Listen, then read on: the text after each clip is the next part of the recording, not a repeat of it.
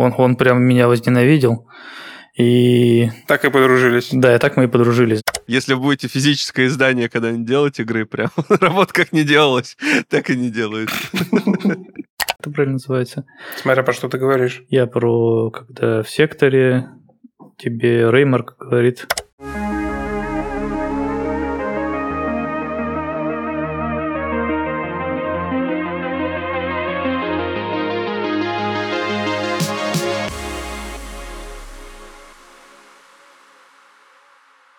Всем привет, в эфире подкаст «Нажми, чтобы начать». Э, мы разговариваем с людьми, которые делают игры, любят игры и вообще всячески с этими играми взаимодействуют. И сегодня у нас в гостях Илья Федоров и Вадим Рыбка. Привет, ребят. Привет, привет. Привет. Спонсор этого сезона подкаста – Российская школа игровой разработки Scream School. Насколько я знаю, вы занимаетесь тем, что делаете космосим. Это правда. Это правда, неплохо. Значит, я информирован. Собственно, я даже играл э, в э, раннюю версию. Это было где-то год назад. Но прежде чем мы перейдем э, к Космосиму, я хотел бы, в принципе, раска- попросить вас рассказать немножко про себя, как вы добрались до геймдева, но э, не с того момента, когда вы добрались до геймдева, а когда вы еще не знали, что в этот геймдев попадете. Как, как все началось вообще? Я, наверное, до геймдева был еще в школе и просто играл в игры. Для наших слушателей, И- кстати, э, скажи, кто именно ты. По голосам-то они же не знают, кто кто. Кто есть кто. Да, да, я Илья, программист, э, собственно, ведущий разработчик игры. А Вот, и, собственно, момент, когда я еще не влился в ряды, так сказать, разработчиков игр, э, я еще учился в школе, там, седьмой, восьмой класс, и, в общем-то, тогда только играл очень много, у меня с четырех лет был компьютер, повезло, я еще сам из деревни, у нас там, считай, что у одних в деревне был компьютер, и вот я там играл в дальнобойщиков, А как так получилось? Подожди, а как так получилось, что у тебя был компьютер? Это же прям, получается, такая история необычная. Если ты э, в деревне жил, у тебя был компьютер. Мне, мне повезло быть младшим братом в семье. У меня еще два старших брата. И вот они как-то подсуетились, у них появился компьютер, а я как бы на все готовенькое родился. Ну и уже как бы там А, ну удобно, да. такая, такая вот ситуация. Ну, в общем, играл, играл, играл. Ну, а потом постепенно как-то внезапно начал интересоваться, как оно вообще строится, разрабатывается.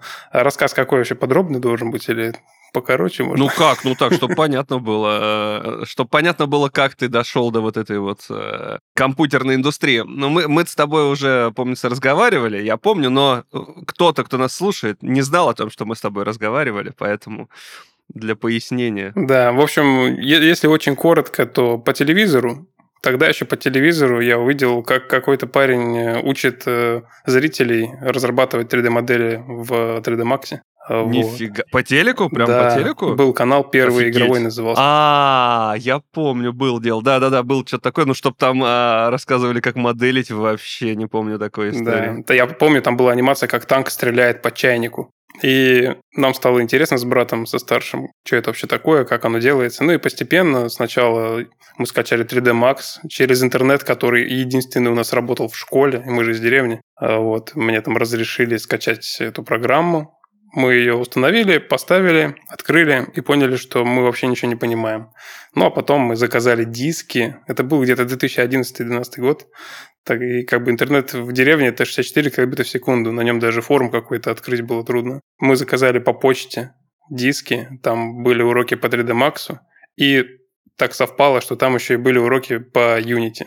Но это были даже не уроки, это был типа видеодневник э, человека под именем Ога Сода. Я не знаю, знает его кто-то или нет, помнит или нет. Но, в общем, парень разрабатывал свою игрушку и просто записывал, как он это делает. И вот я перепечатывал оттуда код и пытался что-то свое сварганить. Вот как-то так это происходило. Ну и все. Дальше уже как-то пошло-поехало. Форумы. Потом уже как-то в город переехал учиться. Там уже к Ютубу добрался и уже... А учился, если не секрет, э, э, на кого? А учился я просто сначала в одном колледже, потом в педагогический перевелся. В общем, закончил педагогическое Мгм. образование среднее специальное. И, в общем-то, в тот момент у меня уже на четвертом курсе была игра, которая вышла в Стиме, и уже как бы работать по специальности не пришлось. Дальше, дальше уже путь пошел вот как раз в сторону там разработки Space Rift и так далее. А какая игра была? В самом начале? Ну да, в, Steam, в Steam ты говоришь, то есть уже ты за, запаблишил что-то там, получается. Да, мы, мы, короче, была волна же в 2012 году примерно, а, была волна игр выживастиков типа Сталкера. А, да-да-да. Сейчас вот ребята Пионер делают, они все еще на той волне, э, я знаю. Да, и, и мы как бы влились в это движение, и мы еще попутно влились в другую хайповую волну. Это игры ВКонтакте на Unity веб-плеере. Игра называлась «Восход выживания». Там, по сути, смесь вот этих всех DayZ и Сталкера. И, собственно, сначала мы ВКонтакте опубликовались. Там как раз игра какие-то вообще первые деньги начала приносить. Это был, в принципе, самый первый проект, который какие-то деньги начал мне приносить и ребятам, с которыми я работал. Вот, а потом, когда веб-плеер закрылся, ну, всем известный, наверное, факт разработчикам, особенно то, что в браузере перестали его поддерживать. Ну и, собственно, дальше мы пошли в Steam, как и многие разработчики. А вы это, ну, с, с Вадимом уже? Нет, это мы еще с Вадимом не знакомы были практически. Ну, так пару раз только пересекались. А вот Иван как раз нас потом э, познакомил, э, собственно, и мы уже выяснили то, что, оказывается, общие интересы есть. Так, и потом вот уже, соответственно, добралось все э, до спейса. Так, э, Вадим, каков был твой путь? Мой путь. У меня вообще путь в геймдев, он очень короткий. Я просто, я просто есть, я живу, я существую. Потом я знакомлюсь с Ильей, я в геймдеве. Что все. ты там делаешь в таком случае? Можно мне, можно мне тоже э, проснуться с Ильей и оказаться в геймдеве? Да, как оказалось, для того, чтобы быть геймдизайнером, достаточно просто думать, что ты знаешь игры и умеешь их разрабатывать. И все, и ты уже геймдизайнер. Просто открываешь документ, начинаешь его писать, потом отдаешь его Илье и говоришь, вот так надо. И он говорит, То есть а, хочу, окей. чтобы можно было гравить курованы, Да, значит, да, да, всё и как чтобы там надо. охранники эльфы космические, Да, вот это да я, я на самом деле всю свою жизнь вообще был поваром. У меня образование поварское.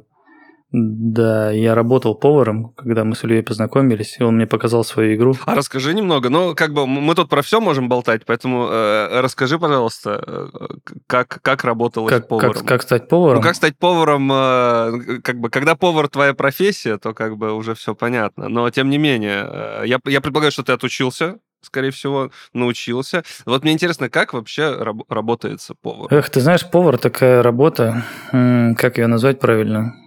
Небла- Неблагодарная, наверное, если правильно. Просто поваром может стать каждый, видишь. Да, поваром может работать, особенно в наше время, поварами работают вообще все. То есть приезжает человек без образования, без э, навыков там русского языка, знаешь, и вот он идет работать в ресторан и зарабатывает такие же деньги, как и ты, как человек, который уже 10 лет в... работает, в принципе, в общепите. То есть не- неблагодарная история получается. Да, да, да, максимально. Если ты хочешь быть поваром и при этом там условно зарабатывать на жизнь деньги какие-то серьезные, тебе нужно быть шеф-поваром, да? А желательно быть шеф-поваром где-нибудь в Москве, потому что в Новосибирске тоже шеф-поваров, их там 4, 4 человека, и все, и в принципе достаточно весь город, и ниша уже занята. Тогда давайте с того момента, как, э, как Вадим э, попал в геймдев. Да, да. Ну и вот, и все. Я, я знакомлюсь с Ильей, я все еще работаю на тот момент поваром. Он мне показывает первую игрушку для меня, его первую игрушку. Это был еще восход выживания. Ну и, в общем, я пришел и просто так раскритиковал игру. Он То прям... есть ты игровой журналист, получается, был, чу- чувствовал себя. Да, он, он прям меня возненавидел. И Так и подружились. да, и так мы и подружились. Он прям воспринимал в штыки вообще все мои какие-то на эту тему высказывания, что да ты ничего не понимаешь. Я сидел, делал эту А, игру. и в какой-то момент произошло, э, в какой-то момент произошло, знаешь что, сделай сам, да? Вот Да, это да, вот. да, да. Критиковать может любой, а обидеть художника может каждый. Поэтому давай ты свои вот эти мнения оставишь при себе. И потом параллельно он еще начинает делать э, Space Rift и показывает его также мне, показывает его Ивану, мы с Иваном в него летаем, и я смотрю на Space Rift, и вот на мой вкус Space Rift уже более приятная игра. Я такой, ну, здесь уже можно и поиграть, здесь уже, в принципе, есть какая-то атмосфера и так далее, и так далее, и все равно дальше продолжаю давать э, Илье советы, знаешь, как это, Есть же вот всегда человек, который любит давать советы. Ну, я, соответственно, начинаю Илье давать советы, как делать. Он начинает этим советам зачем-то следовать. Да, именно так это происходит. Да, ну, короче, я понял. Вот маленький совет, значит, тем, кто слушает нас, как стать геймдизайнером. Просто подходите к людям, которые делают игры. Да, к рандомному программисту. Да, как надо делать игры. Так и есть, Понял. и все. И в итоге я стал геймдизайнером. Теперь я уже работаю по профессии там в компании тоже параллельно с тем, как помогаю Илье. Поэтому, в принципе, берите на заметку. Тогда такой вопрос. Немножко про игру. Э, соответственно, наверное, э, Илья, расскажи. Во-первых, такой вопрос, сколько уже в разработке? Потому что я помню, э, я играл в какую-то версию, наверное, уже два года назад, если я не ошибаюсь. Э, было такое дело, но там прям э, было так, э, в тот момент еще было сыро, но интересно. Сколько лет уже Space Rift происходит в твоей ну, жизни? Для Космосима, в принципе, вообще любые, любой возраст не возраст, да? Мы не трогаем Star Citizen. Да. Ну, какая-то, какие-то первые наброски проекта, они появились там где-то в семнадцатом году. То есть это уже сколько? 6-7 лет? 7 лет, да, существует Ого, ну в целом. Это так вот, то есть, условно, на бумаге он начал там появляться в то время, и он очень пассивно вообще разрабатывался, потому что я параллельно его в свободное время делал от основного проекта, от восхода. Вот. И когда он уже начал постепенно обретать какой-то вид Space Rift, где-то в 2020 году я прям взялся за него плотно. То есть прям переключился на него полностью, начал в него даже какие-то деньги вкладывать, что-то там закупать, какие-то ассеты и так далее. Вот поэтому выпустились мы, по-моему, в конце 2020 года. Наверное, да. И либо 21 либо 20 наверное, 20 -го. И в ранний доступ, в общем-то, как он вышел, так он, э, как и все игры в раннем доступе, как полагается, закрепился там, укоренился и... Но есть тот пример одной игры, которая не закрепилась в раннем доступе недавно. The Day Before называется. Но, Но в остальном, да, это такая известная история. Ну, космосимая, в принципе, такая штука. Сложно остановиться в том, чтобы придумывать ее и, и бесконечно накидывать что-то еще. И плюс еще и нужно Э, одновременно с тем, чтобы новые идеи реализовывать, все-таки довести до конца то, что начато, и это все балансировать. Еще и онлайн. Мы любим онлайн игры, поэтому здесь тоже двойная работа, и это все вот на нашей... Это же можно назвать э, ММО Космосим? Правильно? Или, или, или ММО не стоит? Говорить? Да мы ее на самом деле так и называем периодически, особенно на подкастах. Мы всегда говорим, это у нас э, космический симулятор с элементами ММО, РПГ и так далее, и так далее. Там все подряд накидываешь просто, и получается, что это Space Rift. Мы тут недавно, знаешь, обсуждали как раз с Иваном э, жанры игровые, что ну вот есть какие-нибудь там roguelite, да, roguelike, что-нибудь еще. А вот ты берешь рандомную GTA, да, и вот она к какому жанру относится? То есть там, там есть все, да? Экшен от третьего лица. Да, ну то есть э, читаем в интернете, написано экшен adventure. При этом, ну что еще можно к экшен adventure отнести? Что угодно вообще, любую игру ты берешь, и это экшен adventure. Так что, в принципе, когда рекламируешь Space Rift, можно сказать, что ты разрабатываешь игру в том же жанре, что и GTA. У нас экшен адвенчур. Но там ходить нельзя. Или ну, можно ходить? Нельзя, уже? ну, типа, экшен есть и есть. Адвенчура есть и есть, все в порядке. И у нас все то же самое. Мы, знаешь, играем в какую-нибудь игру рандомную просто. Поиграли там в The Finals, например. Отличная, кстати. Новенький. Отличная история. Да, отличная игра, поиграли. Эх, вот эту бы механику, вот как-то бы засунуть в Space Rift теперь надо. И все, и ты такой идешь, вот у тебя есть кода на 8 лет там разработки. Ммм, как сюда припилить вот это и вот это и вот это. И оно так каждый раз просто. Мы вот что-нибудь посидим, знаешь, на подкасте поговорим, так, а давай еще вот это сделаем, а давай сделаем, и все, и опять пошел перепиливать все. Причем у нас удивительным образом происходит так, что когда мы, ну, мы с Вадимом еще и параллельно постоянно играем в игры. У нас есть ряд любимых игр, не знаю, Forza, Wreckfest, еще что-то, еще что-то, то гонки, то Battlefield. И в игре можно прям отслеживать периоды разных игр, в которые мы играем. То есть, условно, мы там наигрались э, э, в Forza, я там где-то что-то интерфейс переделал, что-то там еще доработал. Поиграли в Counter-Strike, там тоже оттуда чего-нибудь там взяли. Там вообще, на самом деле, очень много всего. Ты AWP туда добавил вместо лазерных. Ну, не буквально так, но именно какие-то мелочи в интерфейсе, в озвучке, какие-то приемы постоянно добавляются, как-то вдохновение какое-то черпаешь, и в итоге получается такой винегрет. Ну, это нормальная история в том плане, что, ну, как бы огромные мегакорпорации, значит, интерфейс продумывают, э, сидят 20 лет, там 40 сидит UX-дизайнеров всяких, UI-дизайнеров. Вот, можно же у них что-то и подсмотреть, они уже придумали. Как бы, да, а потом получается Call of Duty неожиданно. Где ты заходишь... Ну, она получилась э, уже давно. Черт ногу сломит вообще, что там происходит, какие-то вкладки, кнопки, туда-сюда, где а, настроить персонажа. в Warzone-то, что Да, да, да, это же ужасно, вообще просто этим пользоваться невозможно. Там пока разберешься, уже, ну, можно уйти в другой проект, в принципе. Ну, как и в Battlefield последнем тоже, у них все прекрасно работало, они решили такие, сделаем, сделаем много всего и специалистов добавим, и ты такой заходишь, а, а можно как вот в третьей части, и то там уже сложно было в какой-то момент.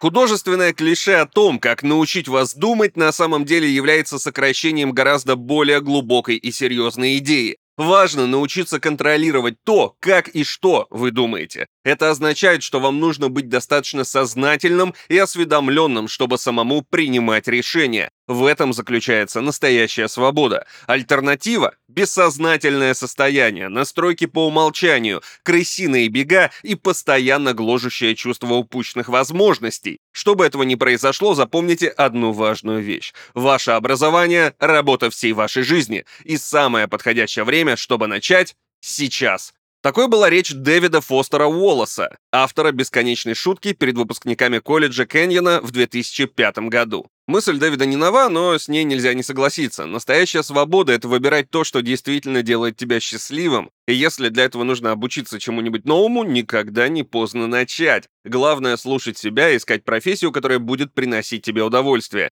Геймдев — это молодое направление, куда многие хотят попасть, но пасуют из-за страха и предубеждений, что в IT есть место только технарям. Но это совсем не так. Геймдев — история про креативных людей, и чтобы влиться в профессию, нужно просто начать. Преодолеть страх и овладеть нужными навыками помогут в Scream School. Scream School — первая и единственная очная индустриальная школа игровой разработки в России. В 2008 году, уже через три года после речи писателя, здесь начали преподавать компьютерную графику, а сегодня уже готовят студентов под направлением геймдизайн, концепт-арт и игровая графика. Scream School является одним из десяти факультетов Universal University, университета, где строится будущее креативных индустрий, формируется новое экспертное сообщество и открываются широкие возможности для личного и профессионального развития. Миссия Scream School — раскрыть творческий потенциал человека и помочь ему совершить прыжок в новую жизнь. Здесь качество академических знаний сочетается с реальным студенческим опытом. Уже во время обучения ты научишься делать востребованные игры, причем как компьютерные, так и настоящие. А главное, построишь топовый нетворкинг, ведь Scream School — это настоящий хаб игровой индустрии в России, где формируется комьюнити сильных специалистов.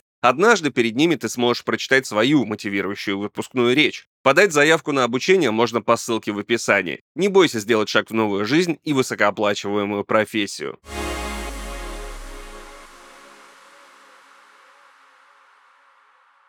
Значит, получается, примерно года 4 4 тогда назад, или когда в ранний доступ, что-то я опять запутался. Да, да, примерно так это угу. и было. И как вообще, как, как идет процесс? Как с онлайном? Вот мне интересно. Это довольно нишевая история. Все-таки Космосим это, в принципе, очень нишевая история. Но там, понятно, периодически поднимается э, там какой-нибудь хайп, когда выходит условная No Man's Sky или, прости господи, Starfield. Вот. Но, в принципе, это прям достаточно очень-очень такая история не для всех. Вот. Э, как с онлайном? То есть я помню, тогда э, было не очень много людей, потому что все-таки это прям было очень-очень ранняя э, совсем история. Как, как сейчас вообще? Люди играют, возвращаются туда? В основном люди ждут сейчас каких-то обновлений. А онлайн пока что в Space Rift никогда не был каким-то супер высоким. Ну, понятно, что не, не, сравнивая, не сравнивая как бы с другими проектами. Да, но мы на самом деле и вот онлайн в игре ровно такой, э, сколько мы усилий прилагаем к тому, чтобы сейчас вот на данном этапе там где-то что-то рекламировать. То есть мы просто делаем потихонечку игру, сильно сами никуда не спешим, потому что все равно в связи там с какой-то обстановкой, да, сейчас, например, там в основном работу приходится где-то искать, потому что банально Steam там выплаты не может совершить, да? Ну да, там сложные какие-то, я знаю, пути, но они прям очень сложные. Вот, поэтому, ну, да. например, там последний год, но ну, он был для проекта достаточно такой кризисный, мы прям практически заморозили. Сейчас возвращаемся к проекту, и как раз вот э, буквально недавно выходили тоже в эфир, рассказывали игрокам новости, вообще, что делаем, куда двигаемся. Вот, и поэтому, ну, вот как-то так, на самом деле, с переменным успехом. Ну, то есть это все-таки такая история, ну, условно для души, назовем это. Или, или уже это прям такая серьезная разработка, там у вас какой-то pipeline прописан там на несколько лет вперед. Или это все немножко так. Э, не в плане плохо, а в плане хорошо, наоборот, что вы просто для себя этим занимаетесь. И как бы, когда идет, хорошо, когда не идет, ну, подождем, пока вдохновение появится, условно говоря. На самом деле здесь какая-то получается золотая середина. Мне в жизни, видимо, очень сильно везет, и у меня так всегда складывалось, что вот как с вопросом про онлайн, у меня никогда не было какой-то огромной там аудитории, что у первой игры, что у второй, а, но при этом есть небольшая аудитория, которая достаточно, достаточно сильно поддерживает, и в том числе финансово, э, игру. Э, конечно, мы тоже не, ну, немножечко прилагаем усилия, чтобы там где-то подкаст провести, где-то что-то рассказать. Естественно, каким-то образом сторонними способами там монетизируем вообще весь процесс разработки, да, чтобы было на что ее разрабатывать. И в целом, в основном все так складывается, что э, игра разрабатывается, и ну, даже хватает средств, которые там где-то какие-то игроки закидывают, там донатят и так далее. Поэтому здесь что-то между прям супер какой-то серьезной разработкой с пайплайнами, с дедлайнами и так далее. Но при этом и остается просто вот этот элемент, когда действительно там все это для души происходит. Можно подышать условно, а не кранчить. Да. Э, Э, то есть Шрайер про вас не напишет, не кранчите, получается. Понятно. То, тоже когда как. А, ну это если какую-то фичу пообещали, и нужно прямо сделать срочно, наверное. Да, ну это как у любого разработчика происходит где-то в выгораниях, да, и можно там сидеть вообще месяц ничего не родить. А иногда бывает такое, что сел и там за неделю пятилетку выполнил. Ну это, кстати, во всех так, в принципе, историях. Я там тоже, когда какое-нибудь видео, например, делаю, я уж там знаю тему, мне нужно ее сделать, и я могу там три недели ходить вокруг вот этого несчастного э, открытого ворда и такой, ну, я знаю, что я хочу сказать, но я не знаю, как я хочу сказать, и вообще не хотелось бы говорить, а надо бы. И потом садишься, просто там за день сценарий накидываешь, потом видео делаешь, такой, круто, вроде получилось хорошо. А, а, а три недели просто подойти не можешь, потому что ты смотришь на этот лист и такой, боже, не хочу, не буду. я так предполагаю, что так во многих сферах, которые хоть как-то связаны с творчеством, это такая история сложная, чтобы перешагнуть вот этот момент, когда ничего не хочется? Ну, я за собой заметил одну простую закономерность. Это происходит во всех э, проектах, где нет человека, который мне палкой по голове будет бить и торопить. И где самому надо себя организовывать и дисциплинировать. Вадим, это ты, ты этим занимаешься? К сожалению, у меня ничего не получается, ты знаешь. Сколько Он бы уворачивается я... от да, Да, сколько бы не бил палкой по голове, в итоге у меня палки какие-то, они отпружинивают, знаешь, в меня прилетают обратно. А работа как не делалась, так и не делается. Это надо на обложку с игрой, короче, когда если, если будете физическое издание когда-нибудь делать игры, прям работа как не делалась, так и не делается. Нормальная идея, в принципе. Предположим, что я не заходил в игру два года. И это правда, к сожалению. Но один раз, ладно, один раз я скачал такой, полетал такой, классно. Ну вот, это все-таки история долгая. Что вообще появилось? Что произошло вот за пару лет в игре? Что, что добавилось? Ну, это тоже так достаточно сложно весь э, процесс э, сразу же вспомнить, разложить по полочкам, но вообще... Ну, вот из основного. Есть же у вас что-то, что вы такие, блин, вот мы за два года сделали вот просто такие две охрененных вещи, например, условно. А кроме того, что пришли на подкаст, три тогда крутых вещи. Есть одна охренительная вещь, которую мы сделали за два года. Мы так. целый год не делали игру. То есть вы начали ее делать снова. Это раз. У нас, да, у нас вышел подкаст новогодний, знаешь, в каком году? В 22 году мы поздравляли людей с Новым годом.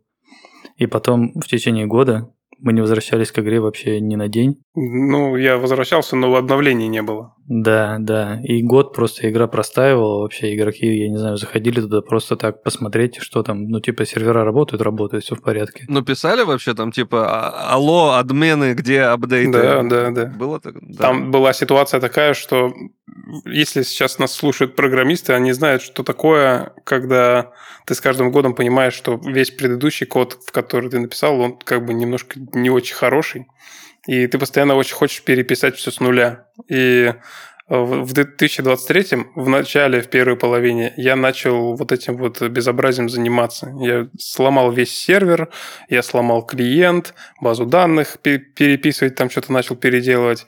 А потом а в какой-то момент у меня кончились деньги, и я устроился на аутсорс работать. И в таком состоянии игра просто, она зависла, и сейчас я как бы вернулся к тому, чтобы ее как бы, ну, доправить, дочинить и вернуться вообще в какое-то русло и, ну, снова разрабатывать. И поэтому, когда спрашивают, когда обнова, я игрокам даже ничего толком ответить не могу, потому что, типа, ну, ребята... Ты, ты просто плачешь в этот да, момент. Да, просто реально.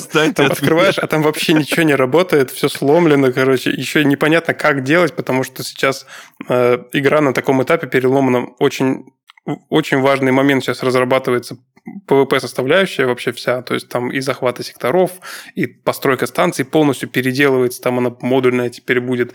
И это все надо между собой как-то согласовать.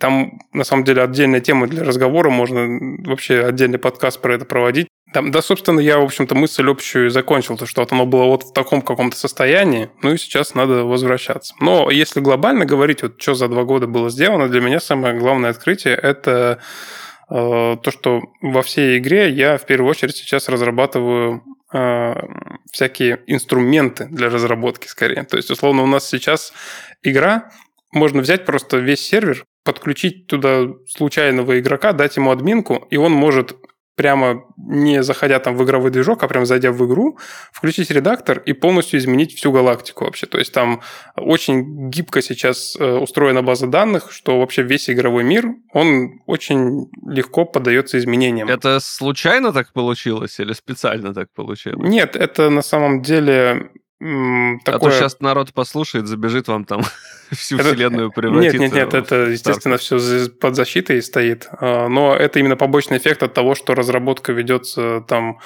э, считай, что в одиночку, да, весь программный код пишется, и у меня нет там физических сил, там ну, столько времени, чтобы еще и в движке, там, допустим, заниматься там сборкой уровней, э, или там еще какими-то вещами, типа там написанием квестов и так далее. И поэтому в какой-то момент я принял решение, что нужно расширять инструментарий, чтобы, например, там Вадим мог там, не изучая Unity, не изучая там разработку, мог там, допустим, заниматься дизайном уровней или там написанием квестов прямо в каком-то специальном редакторе.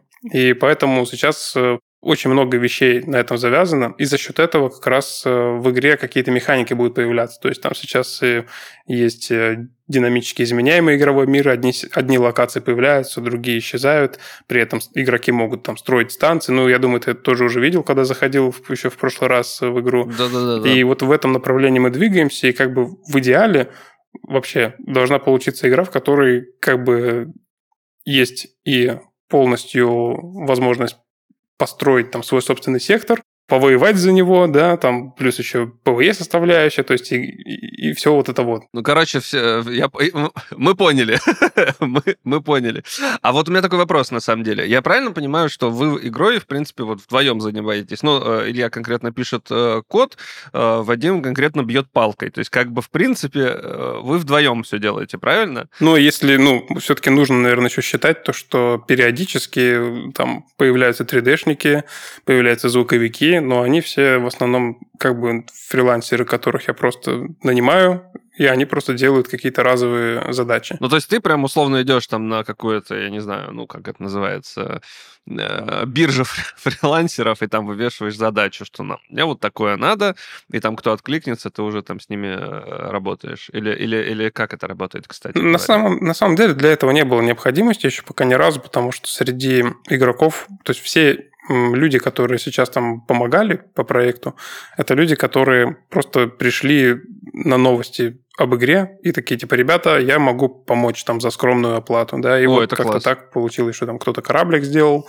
кто-то там музыку написал и так Я далее. могу тоже вам помочь, кстати, э, в озвучке, например, если что-то надо. Чтоб я был вашей картаной, условно говоря. Ну, у нас денег нет, к Так сожалению. я так помогу, если картаны. Когда вот будете много денег зарабатывать, тогда я такой скажу, это раньше я бесплатно вам помогал, а теперь, когда миллионы игроков привыкли к моему голосу Welcome Back Commander, как бы, давайте мне 100, 100 тысяч миллионов. Но это потом будет, а пока вы этого не знаете, вот мо- могу помочь. Бу- Будешь э, мужской версией друга. У нас же на самом деле есть картана, ты не помнишь, да? Я помню, голос помню. Ну Вот. А, но я, по-моему, как раз, я помню историю про голос, сам голос не помню. Возможно, как раз он появлялся в тот момент или что-то такое было. Ну, он там с самого начала есть. Просто, просто запамятовал, скорее всего, потому что у нас там есть уже проводник, его зовут друг, и эта девушка, она рассказывает тебе вообще обо всем, даже если ты плохо управляешь своим кораблем, она тебе об этом напомнит сразу же, как только ты куда-то влетишь, да. Плюс она тебе рассказывает, условно, если тебе пришли деньги, она тебе говорит о том, что пришли деньги и сколько денег пришло, да. И еще и она, она еще и подкалывает окружающих NPC иногда. Там у нас есть, знаешь, пара этих э, квестов таких серьезных для многих игроков, которые, ну вот, именно данж какой-то, да, серьезный. Хотя это не данж, как это правильно называется? Смотря про что ты говоришь. Я про, когда в секторе тебе Реймарк говорит А это событие. события, да, глобальное. да, да. И вот она в ивенте тоже там условно на заднем плане разговаривает, то есть она прям поддерживает разговор некоторый с игроком, скажем так. При этом, конечно, она не умеет, как э, Алиса там, да, отвечать на все вопросы, но тем не менее. И это уже давно, это вот давно, есть зайди посмотри еще раз. Но надо, да, надо, надо будет еще разок проверить. Вот. Но если что, а, моя, так сказать, э, мужская версия готова. Я хотел спросить, но получается, а почему, вот я наверняка это уже когда-то спрашивал, но я думаю, что наши слушатели этот ответ не слышали, потому что это было давно и неправда. Почему Космосим? А, Ну, это, это же типа безумно, ну не типа, а точно, это же безумно сложный жанр э, с огромным количеством всяких нюансов, э, с, э, с тысячами видов космической техники. Вот, вот это все. То есть там планеты, всякие условные гиперпрыжки, там гипердвигатели, вот это все, там учитывается куча параметров. Почему ты один э, решил этим заняться? Как ты такой проснулся и такой, хочу делать космосим, и все, и с тех пор началось? Или как это произошло? Слушай, я, я, я отвечу перед тем, как Илья начнет отвечать на самом деле, потому что... Ты не ударил его палкой вовремя, чтобы он не передумал? Я, да. Мне, мне, мне кажется, с точки зрения геймдизайнера, что Космосим на самом деле разрабатывать проще, чем э, рандомный шутер, например. Потому что тебе не нужен level-дизайнер, если ты понимаешь, о чем я. Ну, то есть, тебе что в level, в level-дизайне тебе нужно? Тебе нужно повешать куда-то станцию, здесь разместить какой-то большой камень, да, там свет, может быть, выставить в нужном положении, да, а все остальное, ну, что ты можешь сделать такого, чтобы левел-дизайн прям играл, да?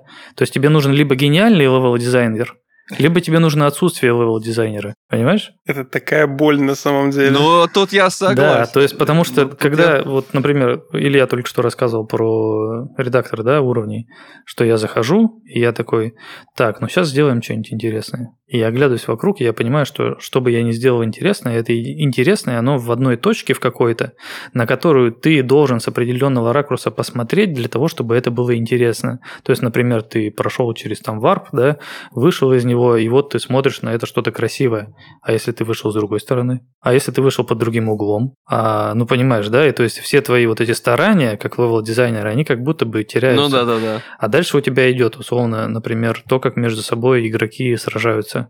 Если у тебя игрок сражается в шутере, это что? Здесь он там сел за укрытие, здесь он забежал за дом, здесь он там выпрыгнул из окна, я не знаю, там здесь он в кусту сел, сидит в кусту, да, прячется.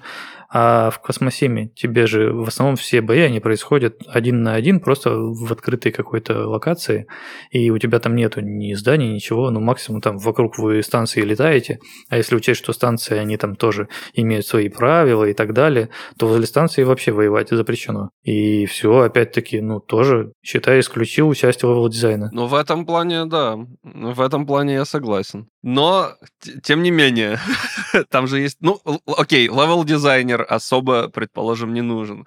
Но ведь много еще кто нужен. Я бы взял ту палку, которая меня бьет Вадим, сейчас бы стукнул в ответ, потому что как раз наоборот. А ты, а ты выхвати палку у него. Потому что вот, э, я как бы и согласен, но как в последнее время как раз наоборот, с каждым разом, когда захожу в собственную игру, понимаю то, что, во-первых, очень многие вещи, на которые жалуются игроки, как правило, в космосимах, разработчики космосимов делают не просто так. Если, ребята, есть ограничение скорости, значит, надо было сделать ограничение. Если там надо было... Космос не загрузится. Да-да-да, звук добавить и так далее. Это все как бы необходимо, потому что если сделать космосим в чистом виде, будет вообще кошмар. А, вот. Но при этом дизайн уровней с точки зрения боевки и так далее, вот с каждым разом захожу и с каждым разом понимаю то, что вот как будто бы но вот надо что-то придумать новое, вот что-то сделать, чтобы это работало интересно. Потому что вот я именно с, допустим, боевкой в нашем космосиме сейчас не очень доволен. И в целом боевкой в космосимах не очень-то доволен. А в том плане, что это действительно такой какой-то процесс.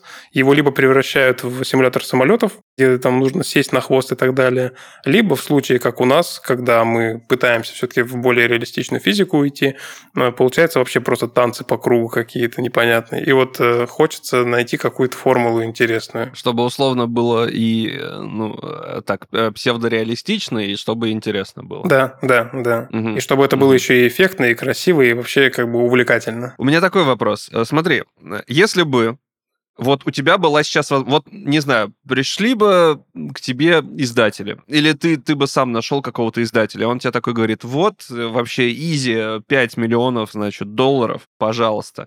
Или как смути, значит, пол, э, полмиллиарда рублей, нанимай кого хочешь, э, вот, сделай нам, э, значит, космосим, чтобы было все классно, чтобы был релиз.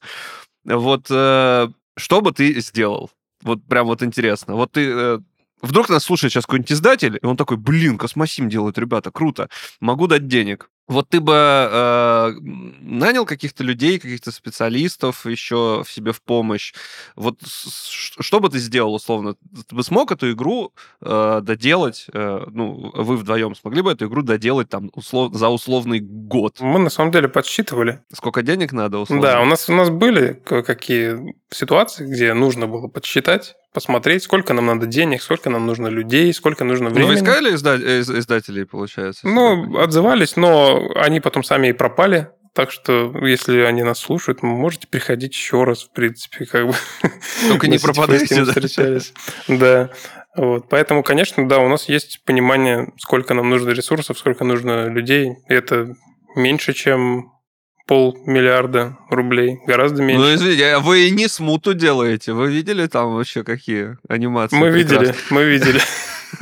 К, сожалению. Нет, мы, мы, мы, мы в них верим. Да, мы, мы очень верим, очень надеемся. Просто эти ролики, которые они показывали, да, вот эти выкладывали не так давно, ну, выглядят, честно говоря, не на все деньги. Да, да, Можно мне бы очень лучше. хотелось, чтобы на самом деле... Ну, тема-то крутая, то есть как бы что, кто бы что ни говорил, э, сеттинг клевый, вот, но но вопрос, как бы, получится ли. Но неважно. Главное, чтобы у вас получилось. И такой еще вопрос. Эм, что можете пожелать, э, значит, тем людям, которые хотят в геймдев, но не знают, как туда попасть? Ну, э, имеется в виду дать совет. Помимо того, что можно просто бить всех палкой, ты будешь геймдизайнер. Вот. Какие можете дать э, советы? У меня есть советы, которые идут из боли, а есть, не знаю, наверное, какие-то просто абстрактные, какие вам лучше.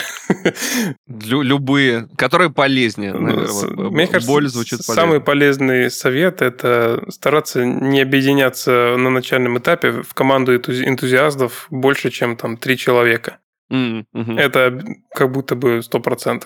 Хотя при этом, честно говоря, первый проект, который мы разрабатывали, мы делали команды там, ну, 7-8 человек, там постоянно приходили, уходили люди, но в этом-то вопрос и заключается, в том, что люди постоянно приходят, уходят, у них не хватает времени, и в итоге, ну, качественно разработкой заниматься не могут все одновременно. Ну, у всех там дела условные, вот это все. Гораздо сложнее организовать. А самое главное, что если и доходит до заработка денег с игры, то, как правило, правило, большая команда там вряд ли сможет продолжить существовать нормально. А, вот. Это такой один из первых советов.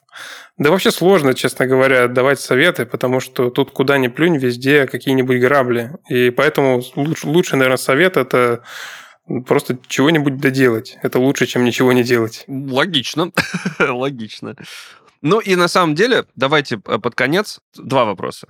Э, первый такой относительно... А, ну стоп, э, э, финансовый вопрос уже был. Я так понял, люди помогают как-то там донатами. У вас, наверное, Boosty какой-нибудь свой есть, условно говоря. Есть что-то такое? Ну вот, я думаю, найти его можно там, не знаю, где-нибудь на страничке в Steam е, что-нибудь такое. Вот, и второй, э, значит, э, вопрос, но это не вопрос, а скорее э, предложение вам рассказать про игру. Может быть, кто-то, кто слушает и сейчас такой, да что, что там, космосимы какие-то, базы, ни хрена непонятно. Вот э, расскажите людям, почему им стоит попробовать поиграть э, ваш проект. Минутка саморекламы.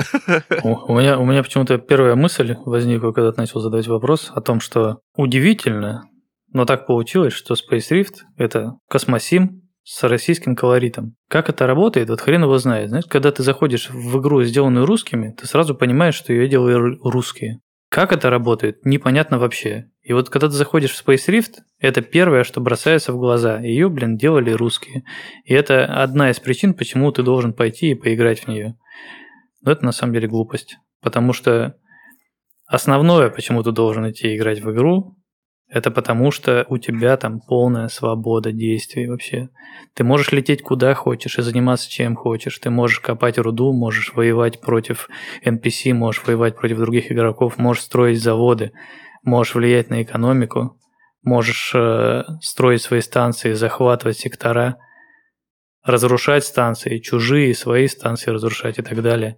И при этом это все происходит в генерируемом мире – где именно от игроков зависит, какой сектор продолжит существовать, а какой сектор будет закрыт для игроков навсегда. Ну и это, насколько я знаю, работает э, не как в Старфилде, и у вас так, нет точно, бесконечных загрузок, точно. и можно действительно... То есть у вас... Вот, вот все, последний вопрос. Можно уви...